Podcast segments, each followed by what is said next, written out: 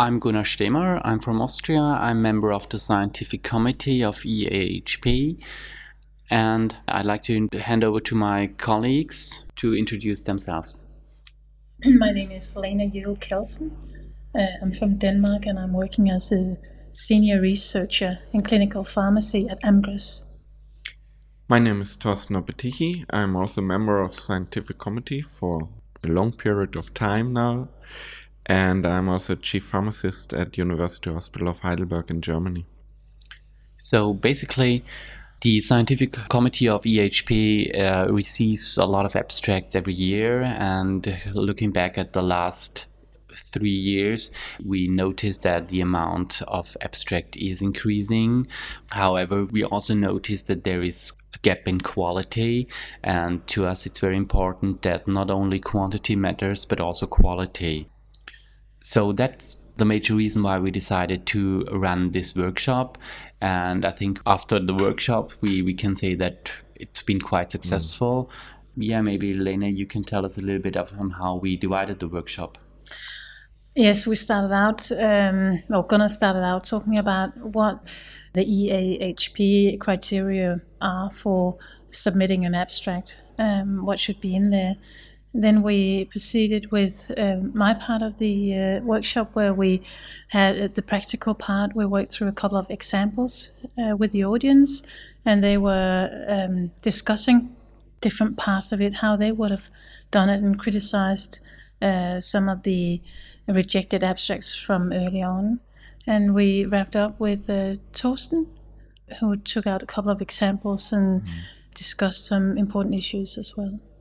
Yeah, it was one task of mine to just show the audience the impact. Everybody should imagine that scientific committee has a lot of work with those abstract reviewing. We get about 900 abstracts. We then go through every abstracts in groups of 2. So this means it's about 200 abstracts for each person to review on a weekend or sometime else.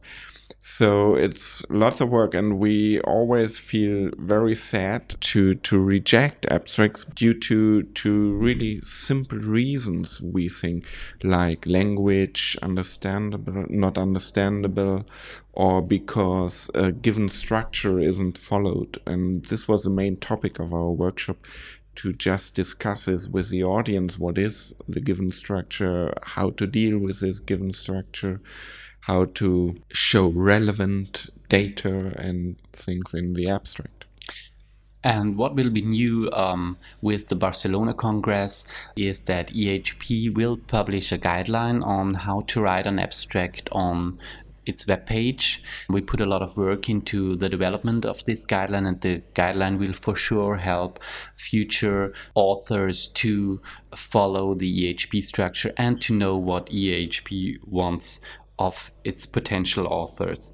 So to sum up, the main issues EAHP wants is that first of all, there has to be a well-conducted study with a clear study methodology and a very clear defined aim of the study. Yes, definitely. That was one of the major points that we did discuss during the workshop as well, and that I think the participants enjoyed being a part of, was figuring out the importance of the aim of the study. That was the key element, so you can build up your abstract and make it flow through the abstract based on the aim of the study. Another aspect is for sure also the conclusion.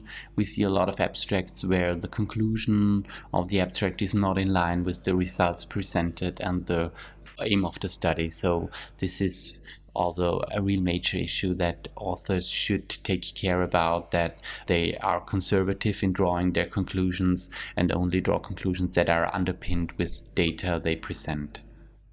We wanted to make transparent how our work in scientific committee, in the abstract acceptance or rejection process is. What Gunnar just mentioned is a very important thing, that title, purpose and conclusion should be something like on a red line.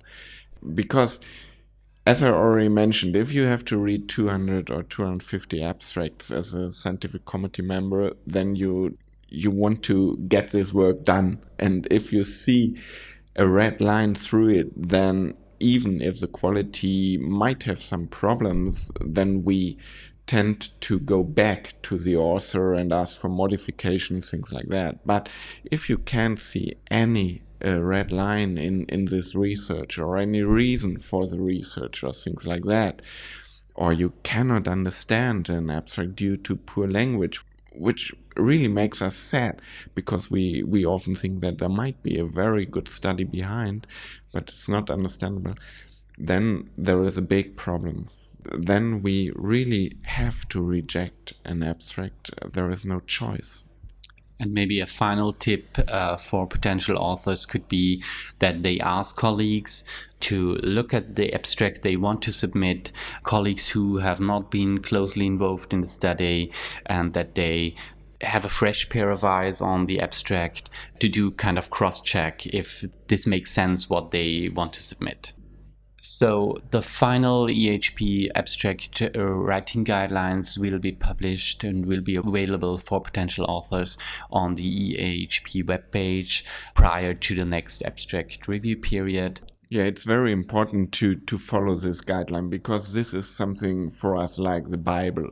So if authors don't stick to this guideline, don't use the given structure or something like that, then there is a clear rejection. We have to do so. We have 900 abstracts submitted.